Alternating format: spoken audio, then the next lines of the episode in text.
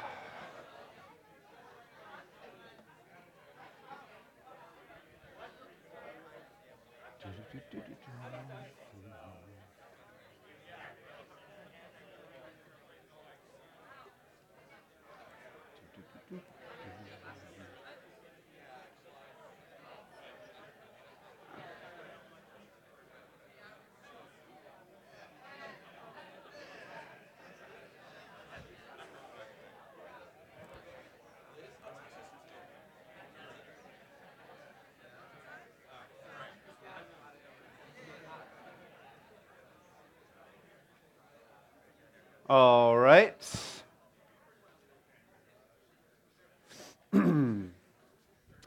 That's enough of that, said the introverts among us, myself included. I'm like you. I just stand here, right? I get to ask you to do it, and then I just sort of stand here, like some of you. So you have permission to just stay where you are.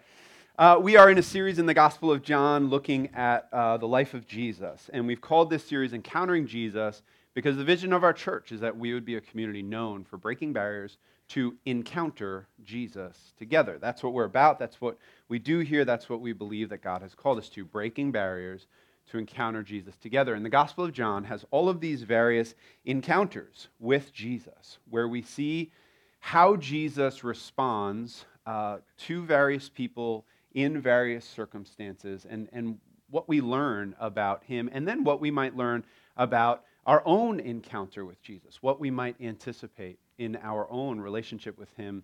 Um, maybe for some of you, your first encounter with Him. And there may be no scene that so captures the heart of this series as the one that Rob just read for us. This is uh, somewhat famously known as the story of the woman caught in adultery, appropriately so. Now, there is, uh, there is sort of some introductory uh, comments that I need to make. Because those of you who are looking in a physical Bible, which I would encourage you to do, um, see this very interesting little superscription above our passage, and then these brackets around our passage that say, at least in, in my version, they say, and the version in the Bible underneath the chair in front of you says, the earliest manuscripts do not include 753 to 811. And then it has a little footnote. Number two, some manuscripts do not include 753 to 811. Others add the passage here after 736 or after 2125 or after Luke 2138 with variations in the text. Um, we could get really stuck in the mud here, but here's what this is saying. First of all, there's actually something for us here other than just interesting sort of historical data. This should be one of those moments where you see the unbelievably meticulous care with which the scriptures have been preserved over the centuries. We have, and, and I won't go into all the detail here, this is something that, that we even talk about uh, in one of our discipleship courses, but we have, I'll just put it as simply as I can, we have more copies of the Bible than we have of any ancient document by such an enormous percentage that literally nothing in the ancient world comes close. And yet, we gladly, in a whatever, in an 11th grade English class, put the Iliad in your hands and say, yeah, this is probably about what Homer, you know, came up with, or whatever. And yet, the scriptures have that times like a factor of a thousand in terms of how these were preserved. So much so that if there's any doubt at all that something didn't belong in the scriptures, it tended to be taken out. And so you have a, an entire science called textual criticism. It's an entire field of study, um, really related primarily to the scriptures themselves, that looks at okay, what was original here? What, what did the original author actually put pen to page or whatever they used back then to, you know, papyrus or whatever? Um, and, and how close can we get to the original? If there's any doubt, let's take it out. This is one of literally less than a handful of passages that there's just enough doubt on both sides that they feel like, all right, we're going to leave it there, but just so that you know that this one is a little bit different in that it doesn't show up in some of the earliest manuscripts that we have, we're going to put these brackets around it. Here's, here's where I am going to land on this, and then we'll jump in. We won't spend all of our time on this. Where I land on this is it seems like the overwhelming amount of evidence says this was not here in John's original gospel manuscript. This probably is not original to John, the, the person who wrote the rest of this gospel, Jesus' best friend. This probably wasn't something that he put pen to page and actually wrote himself. It's probably something that was picked up and added later. At the same time, this is almost certainly something that it was originally written down very early in the accounts of Jesus. It seems like you have a lot of stuff flying around in the ancient world before we get sort of Matthew, Mark, Luke, and John as we as we now know them. And so um, I'll try and be careful. I might slip a little bit, but where I would land on this is this certainly happened. This almost certainly, certainly happened exactly. It has all the marks of Jesus. It has all the marks of his interactions with people it, is, it just, and it's almost certainly why it was included in manuscripts because probably none of the other gospels could quite figure out where to fit it. And they were like, but this happened and it's amazing and it needs to be told and it's such an important part of the Jesus legacy. Where are we going to put it, right? And so this almost certainly happened. I'll try and be careful not to say that John wrote it, but I might slip up. But this is something that, that just rings true with the rest of what we have in the gospels, okay? That was for like 5% of you. The rest of you, the sermon starts now. Um, okay, let's, let's look at this account.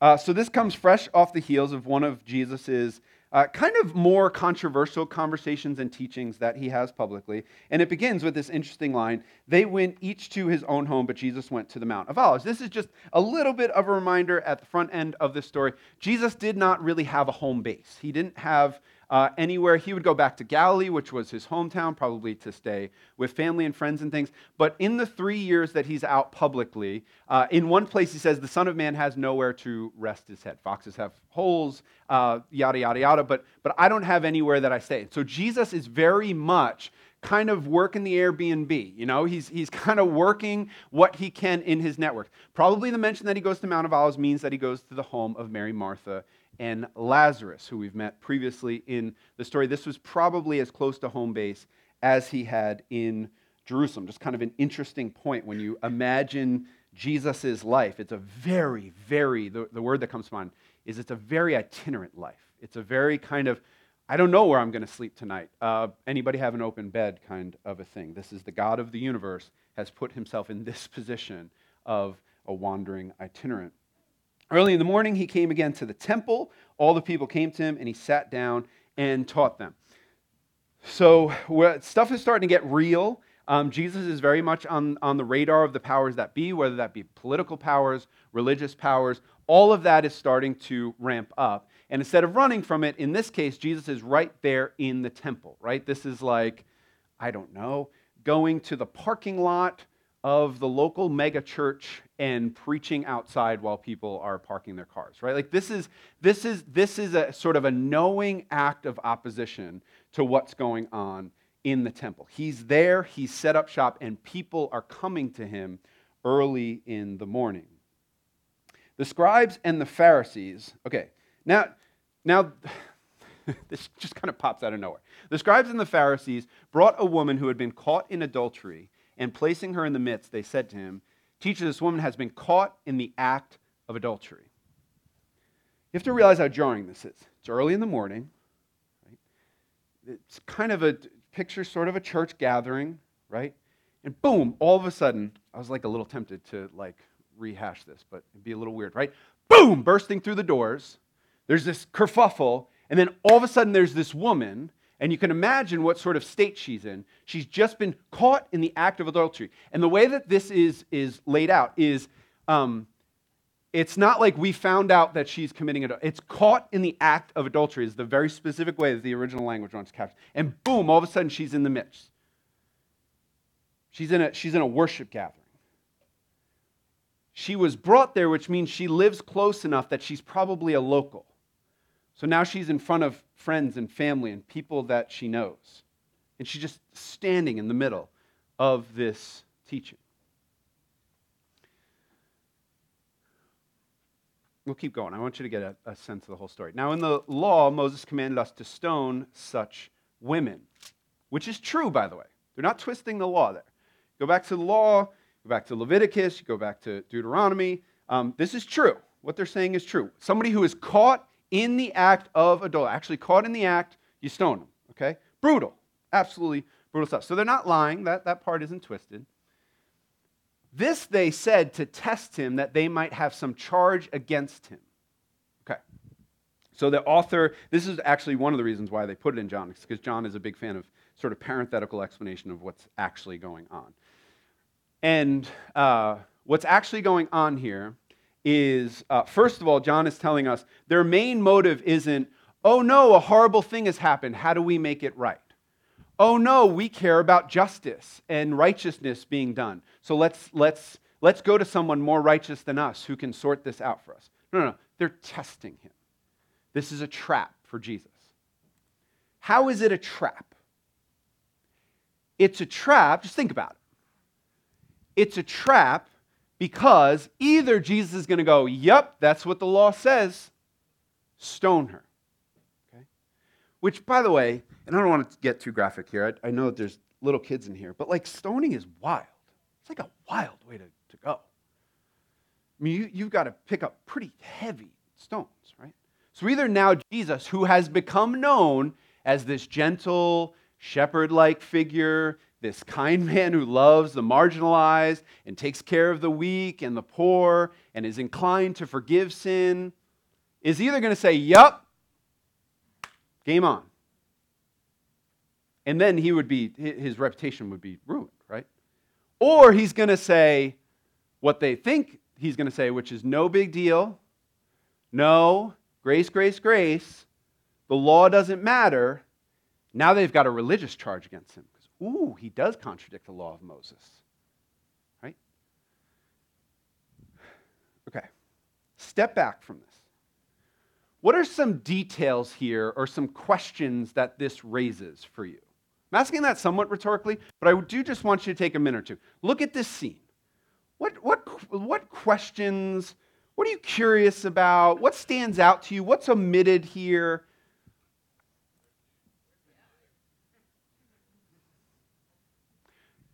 You think someone caught in the act of adultery can't be caught alone, right? Where's the guy? Where's the man? That's, that's an interesting question. Good. What else? How convenient. Jesus is, it, it's early in the morning, y'all. Okay? Jesus is teaching. They know when he's going to be there. He's done this for a couple days, we, we kind of get the sense of. And it just so happens that they catch this woman in that moment, at a perfect moment, to drag her in front of him. This has all, all of, of the whiff of a setup, right? How convenient. How convenient. Just, just keep that in mind, right? What does Jesus do? What does he literally do? Jesus bent down and wrote with his finger on the ground. so huge, boom, into the doors. The crowd. Jesus, what do you say? She's wrong. We caught her in the act. We're going to stone her, or do you not care what Moses says?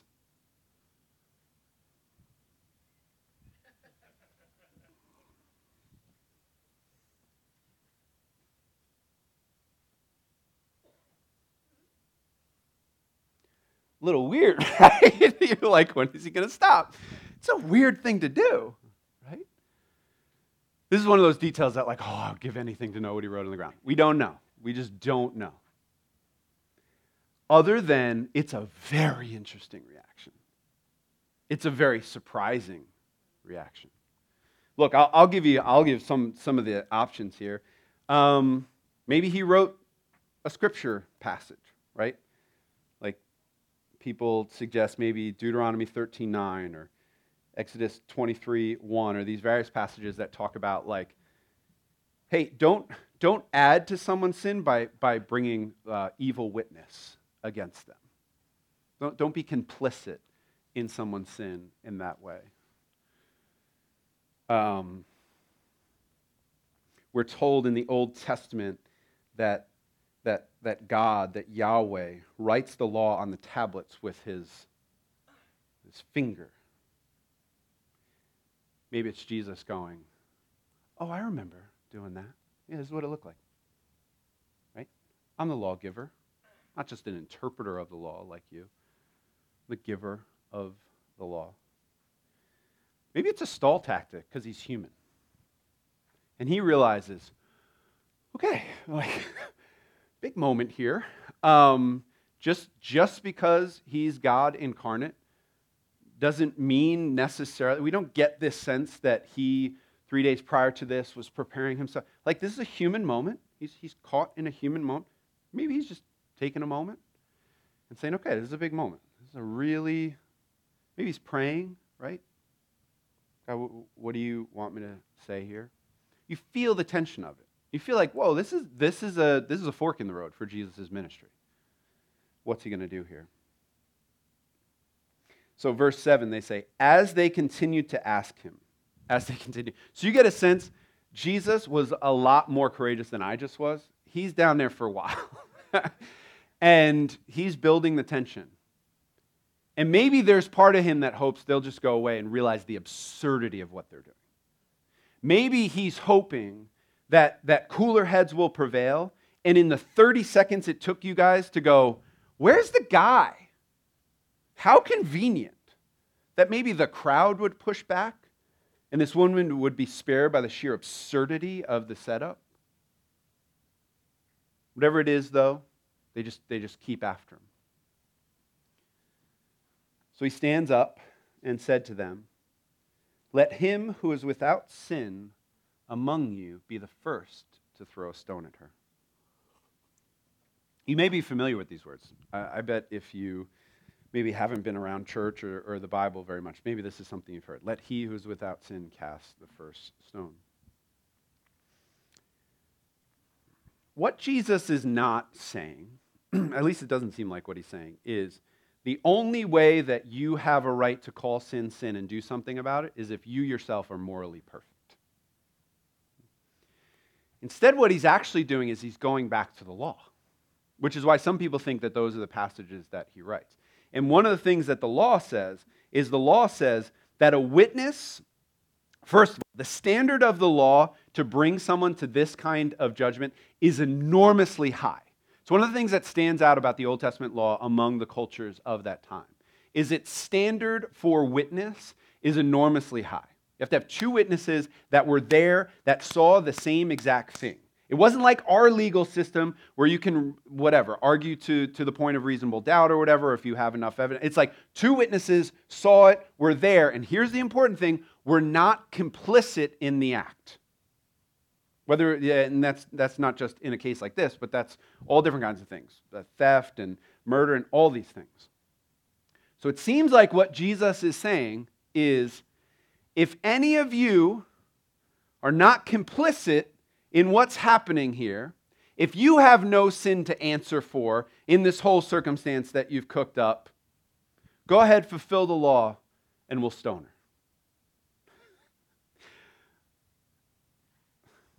It's brilliant. It's genius. Guys, it's a risk. It's an enormous risk. Because there could be someone that says, How convenient. We were there. We have nothing to answer for here. And I wonder, is if, as he's down on one knee writing, one of the things that Jesus is doing that we're told he does throughout his ministry is he's searching their hearts. Is he searching their hearts? And he realizes they're all complicit. This is a massive setup. What he literally says is he says, the one who is without sin, he actually gives an imperative, he gives a command, should pick up the stone and, and throw it at her.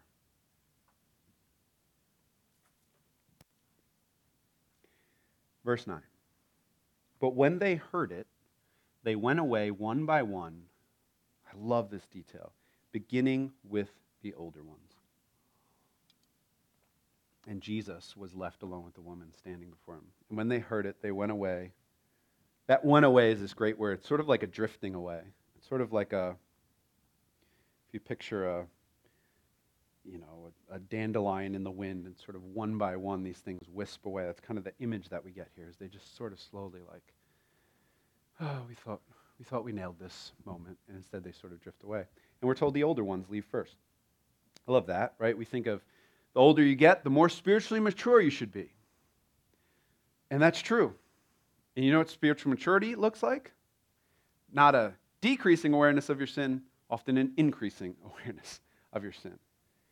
And it's the older heads who say to the young guys, hey, we should go. right? I love that. I love that we see that embodied here.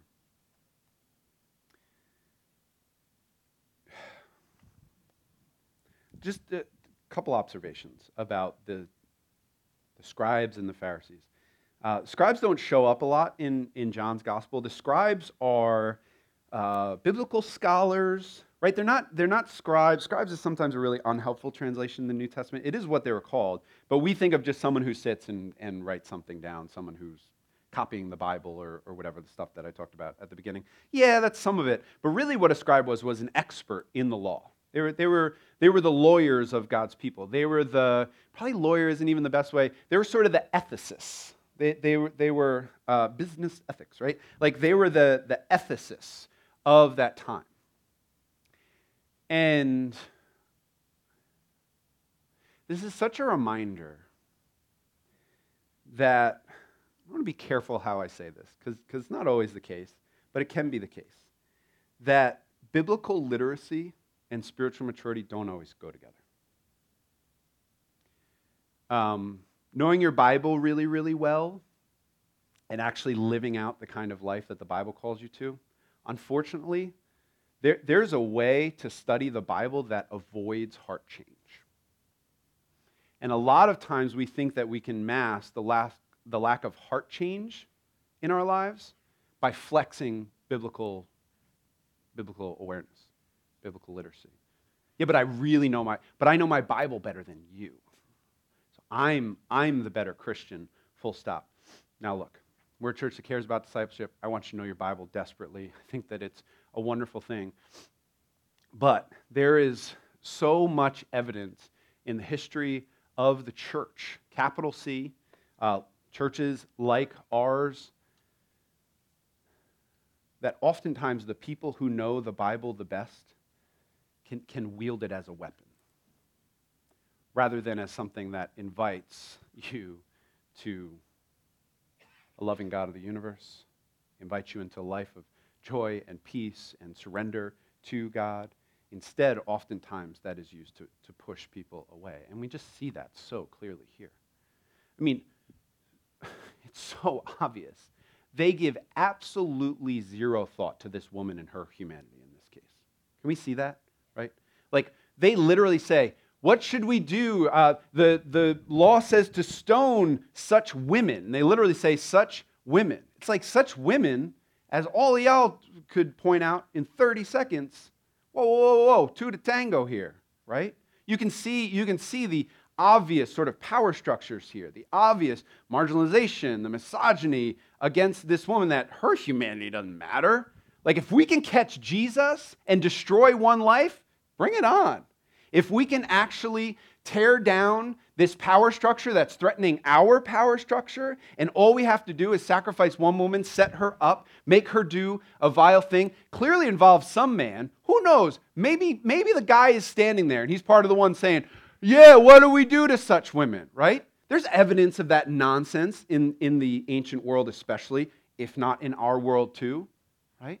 Oh, this type of woman. You know these type of women.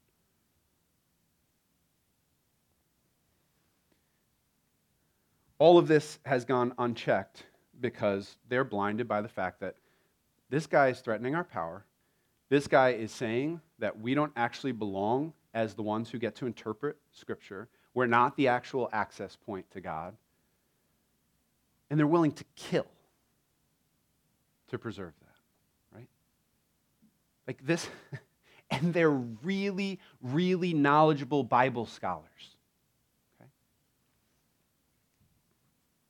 We just kind of have to sit with that. I don't have an application other than to say that's reality. And maybe some of you are here and your suspicions against Christianity are precisely because you say, some of the people who I've known who know their Bibles best have been some of the most obnoxious, judgmental, horrible, hard hearted people I've ever met. And I would just say, yeah, that's unfortunately, there's a legacy of that, but our Bible, our scriptures don't hide that. So, yeah, yeah, that's a real danger and fear. And by the way, the one that we're actually calling you to are not religious Bible scholars. We're calling you to Jesus, and Jesus hated that stuff. Okay? That's what's happening here. He judges that stuff. He's the one who sends them away, not her. Now there's this moment. This is an incredibly poignant moment. They've been sent away, they're drifting away. You get the sense, just imagine being in the crowd for this moment, right?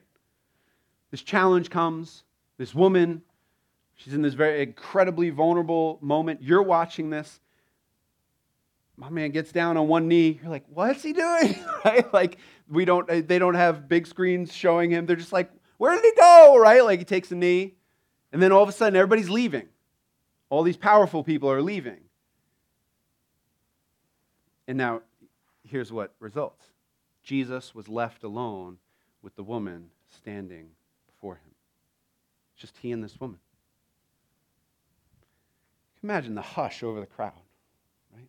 I can feel it in this room. I kind of feel the tension of this scene. One of the most profound encounters that Jesus had. Again, it's almost certainly why they put it in. They said, How do we leave out the woman caught? I know Matthew, Mark, Luke, and John. You can't figure out where it goes in your gospel. Like, it's got to be in there. We're putting it in right? He's standing there with this woman. Now, what's interesting is she's still very much a woman who has been caught in the act of adultery, right? Her, her sin has been. You have to. Um, from, from the first page of the Bible, when your sin is revealed, what do you do? What does our human nature have us do? We hide, right? Like, this is the whole whatever. Like, wait until your father gets home. And when dad gets home, what does the kid do? All of a sudden, they're upstairs and they're under the, the blankets or whatever. Maybe you grew up in, in that kind of environment, right? Whatever. We hide. When we know that we've been unveiled, we hide. This is our instinct. In some ways, this is a way to interpret a lot of the behavior of our lives is we are so aware that if we were exposed and seen for who we actually are, we would be condemned. And so we hide. We hide behind a whole bunch of stuff. We hide behind our success. We hide behind our biblical knowledge. We hide behind our job. We hide behind whatever it is, right? Like we hide. This is what we do. This was our instinct from the beginning. This woman is living our greatest fear. Do you see that?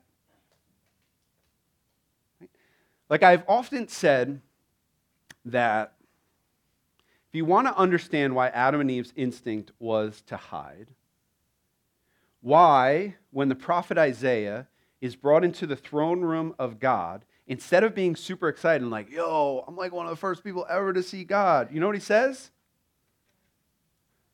Woe is me! Woe is me! I'm coming apart at the seams. I can feel my body, my soul, my mind, my, it's all disintegrating in the presence of God. If you've ever wondered, okay, what's going on there?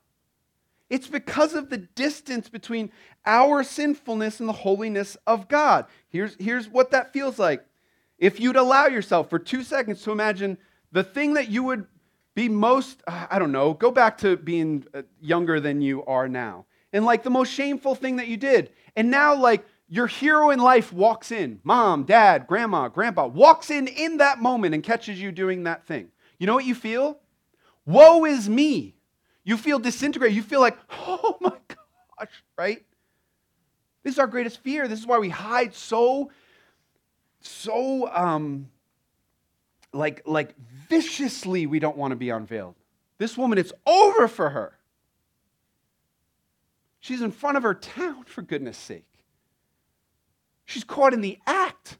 She's like minutes after this, this shameful thing that she's done. And now, unbeknownst to her, she is at the feet of the God of the universe. His holiness, her sinfulness. Now they're alone in that moment. I guess what I think we're supposed to see from this is we will all have this moment. Now, that's, that's not a popular thing to say, but it's, it's, it's one of the deepest truths of the scripture. Is you will someday stand before not just some nebulous spiritual being who created the universe. We are told that, that each of us will be judged by a man, by Jesus himself. We will stand before him in the nakedness of our sinfulness. All of the worst stuff that we've ever done, fully known by him. At, at his feet, feeling his holiness, his otherness from us. And it begs the question what will happen in that moment? What will that be like? Will I just be torched? Right?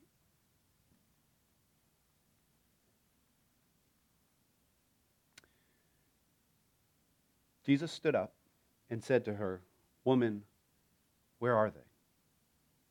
Has no one condemned you? She said, No one, Lord. Which, by the way, is just one of these, go- these details that the Gospels love to put in. The word there is sir, but it's the same word as Lord, like Jesus is Lord, like what the rest of the New Testament calls Jesus. Who knows? Maybe in this moment she has some inkling, some beginning sense of whose presence she's in. I don't know. Maybe she just called him sir as a casual address. But it just so happens to be that word. She said, No one, Lord. And Jesus said, Neither do I condemn you. Neither do I condemn you. This word condemn is this word that means to cast final judgment on. It's even a step beyond judgment. It's also to, to cast your, um, what's it called? Not the verdict in a sentence. Thank you. What your sentence will be. It's, it's not only verdict, it's sentence. It's this is, this is what you've done, and this is what you're going to get as a result. Jesus says, I'm not going to do that. They don't get to do that. I'm not going to do that. Which begs some questions. Oh, so these scribes and Pharisees, they were right. Jesus doesn't take the law seriously at all. He's just waving his hand at sin. This was, we've got to get this. You've got to get why so often the religious authorities were most ticked off when Jesus forgave sins. It wasn't because they wanted sins to go unforgiven, right? Like we can caricature these religious leaders. I mean, these guys seem like uh, pretty bad dudes, right? Like they set this person up. But in general, there, there can be this character that, oh, just these evil, wicked, and we create these characters in our mind. No, no, no, no, no. It's not that they want sin to be unforgiven. They just believe that by waving your hand at sin and saying, oh, it's okay, that that's cheapening sin. And it is. Forgiveness requires a cost. It always does. It requires a cost. You can't just wave your hand, right? Like the, the simple analogy I've given before is whatever. I let Rachel borrow my iPhone. She breaks my iPhone. I forgive her, right? But here's the reality. Guess what the only way for that whole situation to be made right is? I've now got to go buy a new iPhone, right? There's a cost. She broke something, there's a cost. Now, the other way that she can make it right is through restitution. She buys me a new iPhone, and she gets me a new iPhone, which, if you want to do that, Rach, just feel I'm getting a little old. Do you get it? Forgiveness requires that somebody's going to pay. So if you just let sin go and wave your hand at it, that cost is going to be paid often by the people who have been offended. And you're just saying, no, no, no, it's not that big of a deal, right? Like this is why when someone has done off, something awful to you, and someone comes to you and says, but have you forgiven them? It's almost always, whoa, whoa, whoa, too soon. And it is too soon, right? Like, because you're like, I don't know if I want to pay both the cost of what's been done to me and the cost of now having no payment as a recommend, right? Like it's okay to say, whoa, too soon. Forgiveness is costly. It's costly to the people of God and to these religious authorities because they say, what is the point of going to the temple once a year, killing all these animals, going before God, all of this pageantry that we do, sending in the chief priest with the blood of the sacrifice, seeing if God kills him or not, and hoping that he comes out with actual forgiveness. What's the point of all that if you can just walk around Jesus and go, Your sin is forgiven, all good? It's one of his primary offenses that are brought in his trial. How dare he do that? How dare he do this? Neither do I condemn you. Who's going to pay Jesus? Because there's sin here. Again, the brilliance of the story. There will be one who is brought by the scribes and Pharisees. They will be brought by a mob to the middle of the place of authority and told, This one has done all of these things. Now, those will be false charges in that case. Right? Talking about Jesus. Do you see that everything that happens to this woman, practically, is what ends up happening to Jesus. He's set up, he's brought by the religious authorities. These charges trumped up. In her case, the entrapment. In his case, the, the bold face lying. Or the misunderstanding of things like, I'll forgive sin, I'll tear down the temple. And while not stoned, he goes through far worse. He's crucified. He's nailed to a tree. He's hung up for everyone to see. My little guy this week, I think that this was sort of his first Good Friday and Easter that he was really processing things. He had so many, just the one night he opened up and he had so many questions. Why, why'd they have to put him where everyone could see him? What's with the crown of thorns? Why did they do that? And so many of my answers were they're trying to shame him. They're trying to embarrass him. And it was almost like with each question he asked, I want to say, like, enough, buddy, enough. Like, stop asking questions. Stop thinking about this, right? Because the full weight of what Jesus took on was the full weight of what this woman deserved and so much more. You see, the only one who can forgive is the one who is willing to pay the cost. And so when he says, Neither do I condemn you, this is far from a simple act of waving his hands. This is him putting his body where hers deserved to be. Guys, this is the gospel. That's why Christianity is really good news. It's not because some religious spiritual guru comes along and says, everything you've done is actually not that big of a deal if you would just believe in yourself a little bit more.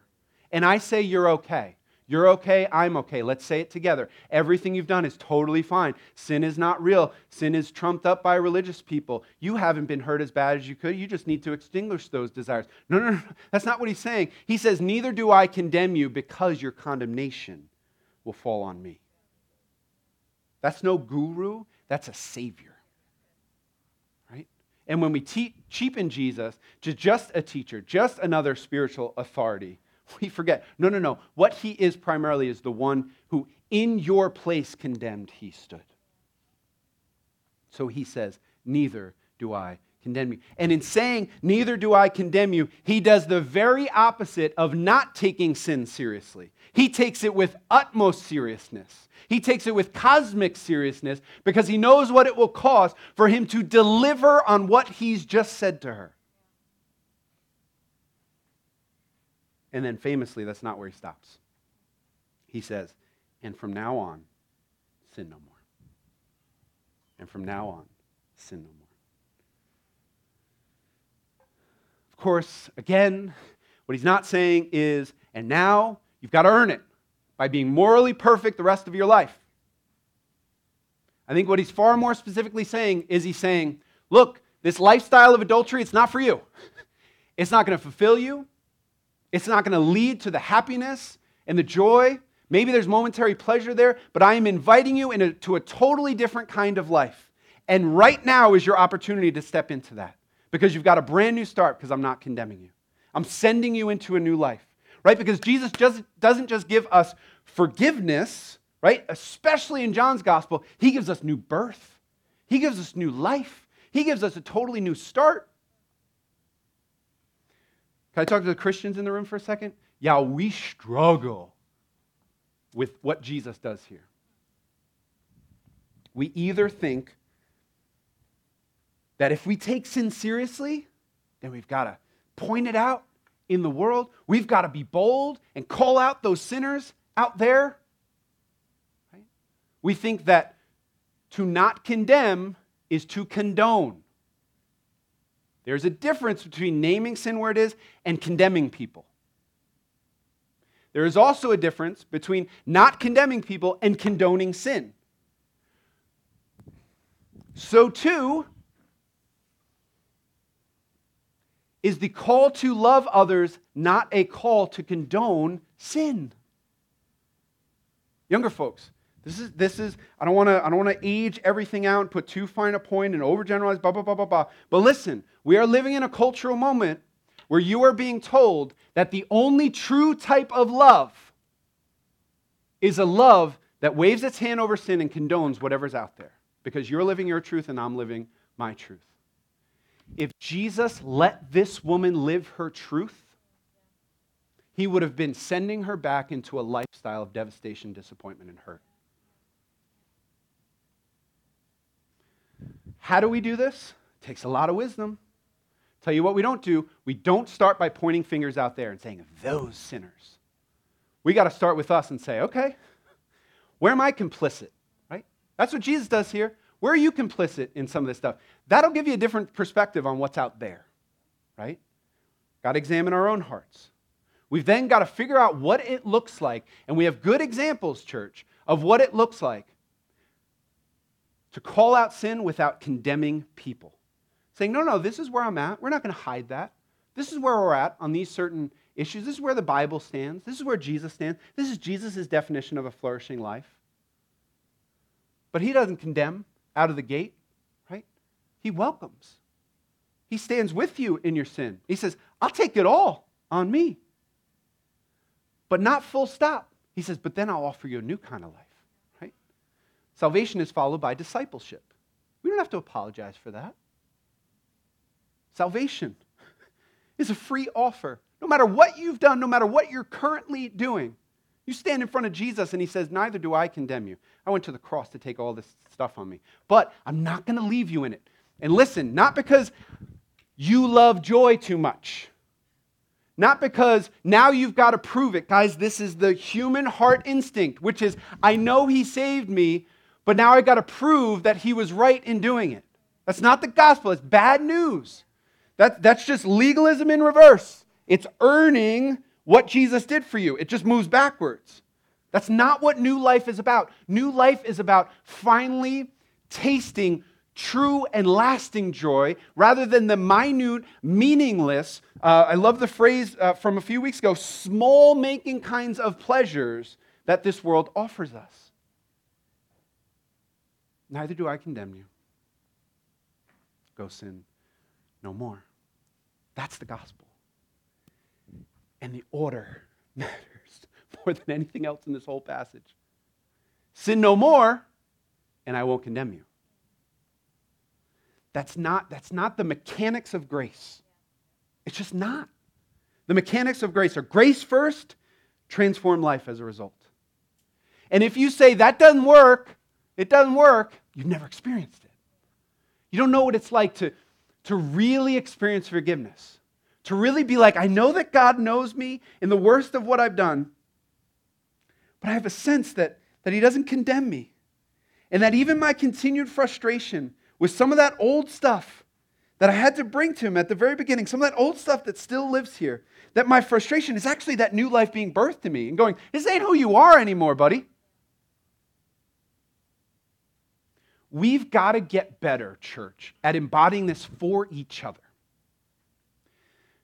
Because a lot of the reason why a lot of us still hide in our sin is because we know that the, one of the only ways to really get out of that is to bring that to someone else. Not just to God quietly in prayer. Dietrich Bonhoeffer, great uh, theologian of the last century in Germany, um, uh, Bonhoeffer's the best. Um, he said, he would often say, the reason why we don't experience true absolution from our sin is because we are actually trying to give it to ourselves when God has given us our brother or sister to be the ones who can embody God's forgiveness for us. In other words, it can be really hard to forgive yourself by just praying, praying, praying, praying, praying. But you bring that to a brother or sister, and they look at you and they say, Neither do I condemn you.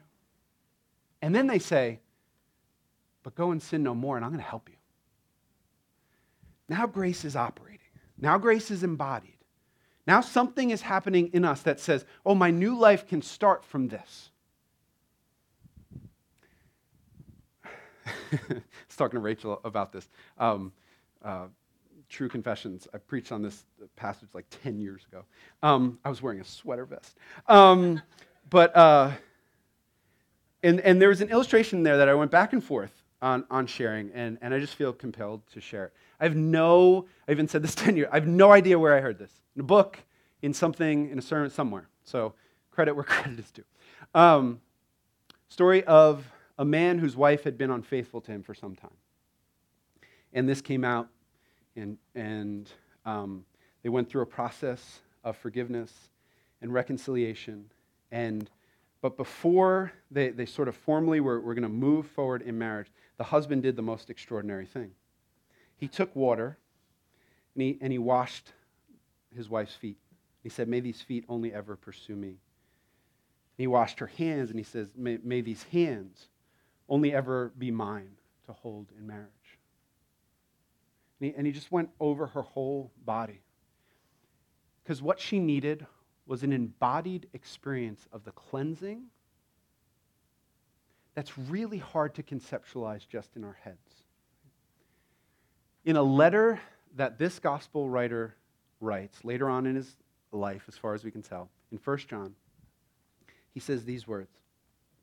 He says, If we confess our sins, God is faithful and just to forgive us our sins. Think about that. Most of us, when we're revealed in that kind of way, think, I hope this is the moment where God presses the mercy button. If we confess our sins, he is faithful and merciful to forgive us our sins, right? What's the passage say? He is faithful and why? Because of the gospel. Because Jesus took on the full weight and penalty for your sin. And now check this out God is not bound by his grace to forgive you, he is bound by his commitment to justice to forgive you. And then here's what it says if we confess our sins, he is faithful and just, bound by his justice to forgive us our sins. And what? And to cleanse us from all unrighteousness. One of the reasons we hide is because we feel that internal, right? What the gospel does is it doesn't just say, I forgive you, it goes to the deepest parts of who we are. And it cleanses those parts and it says, May this heart only ever be first in allegiance towards me, your King, your Savior. It goes to our souls and it says, May your souls long for me more than it longs for the temporary pleasures of this life. And it goes to, to, to parts of us that we thought were tucked away, and it says, No, no, no, I'm going to open that and I'm going to cleanse that and I'm going to make that right. The gospel goes where we don't want it to go. The cleansing and forgiveness of Jesus goes where it doesn't want us to go. And yet, when it goes there, we are forever changed. That's the gospel, right? May you hear spoken over your life today neither does Jesus condemn you. Therefore, therefore, not insofar as, right? Thank, thank God, literally, he did not say that. Neither do I condemn you insofar as you don't go and sin no more. Neither do I condemn you. Therefore, go and sin no more. Let's pray. Father God, we thank you for this hope. We thank you for this simple but profound.